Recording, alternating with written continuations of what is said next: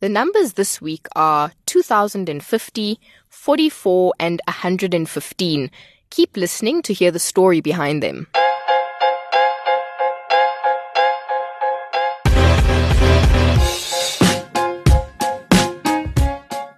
Welcome to Colourful Numbers, the show that tells the stories behind the data. I'm Paul McNally.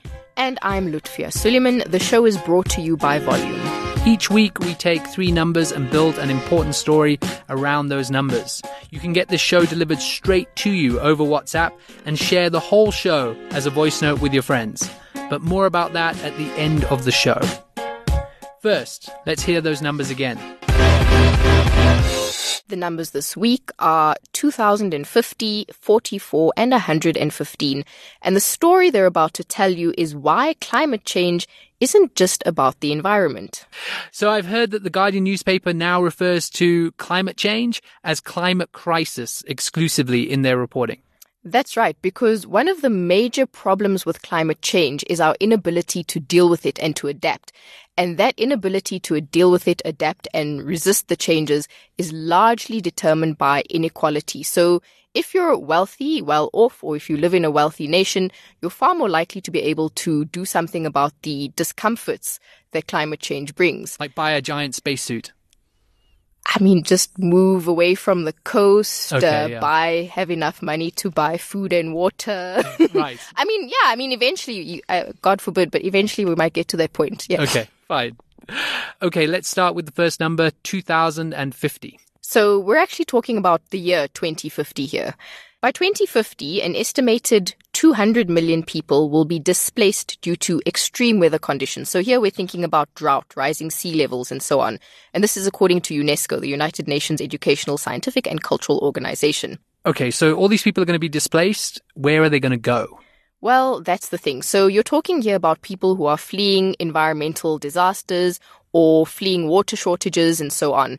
But most governments in the world don't recognize that yet as a legitimate reason to need to go to another country. So as much as people may refer to these migrants or refugees, eco-refugees, climate refugees, climate migrants, they're not really recognized legally. So they won't be able to enter another country or, you know, get into a different space. So it sounds cooler, though, to be an eco-refugee than just a regular refugee. I mean, it sounds cool, but even the term eco-refugee is disputed. People running away or fleeing, rather, environmental problems are not necessarily going to have recognized legitimate refugee status in most countries because governments around the world haven't yet taken the step to understand that environmental problems such as a water shortage or other kinds of disasters cause serious problems, and you actually cannot live in the home that you were living in if this is the problem you're facing. So if you're fleeing a war, then you're recognized, but if you're fleeing because of the climate crisis, then maybe you're not. Not yet, in a lot of cases. Okay, let's dive into the second number. It's 44. 44, we're looking at a percentage here. So 44 is the percentage of natural disasters that took place in low-income countries in 2018. This includes, again, wildfires, floods, hurricanes, earthquakes, and so on. Now, while experiencing seemingly fewer disasters than high-income countries, low-income countries actually have a death rate of almost 3 times higher than that of high-income countries in 2018. Man, I knew, even though this was a percentage, I knew you were going to get deaths into this somehow. Next week, we won't talk about deaths, I promise. Okay, thank you. But how many deaths are we actually talking about? If we're going to talk about them, how many are we talking about?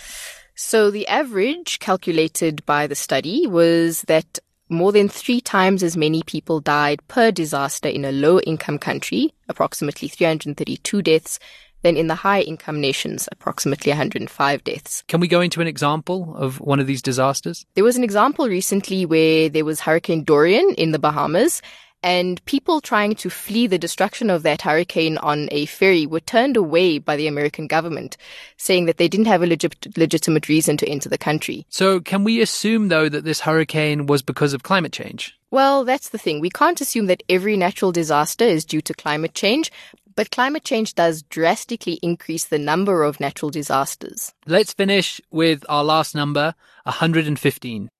Make wrong decisions there and say,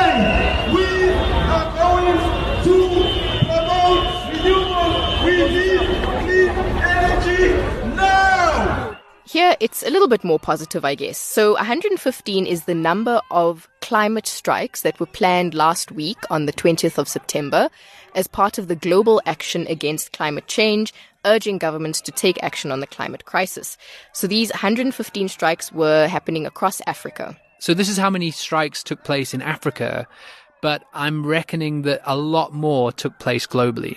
Again, here's where the aspect of inequality might come in. I mean, 115 might sound like a lot, but let's consider that globally there were some 4,500 strikes, meaning that proportionately the number of strikes going on in Africa was actually quite small.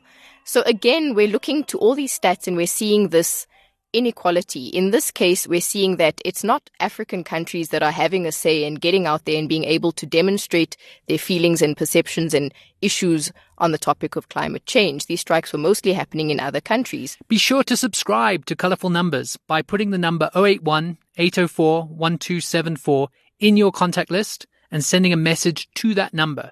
And for the friends and family you think will be interested in the show, you can forward the entire episode as a voice note within WhatsApp.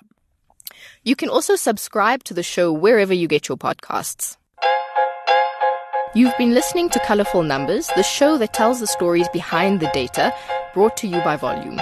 Check out more at volume.africa. It's goodbye from me, Lutfia Suleiman. And me, Paul McNally. Cheers.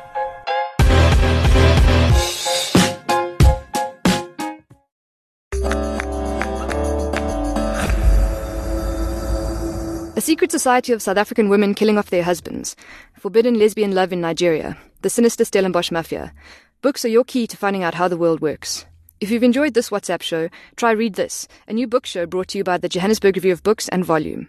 To subscribe, add the number 082 382 1222 to your contact list and send us a message on WhatsApp.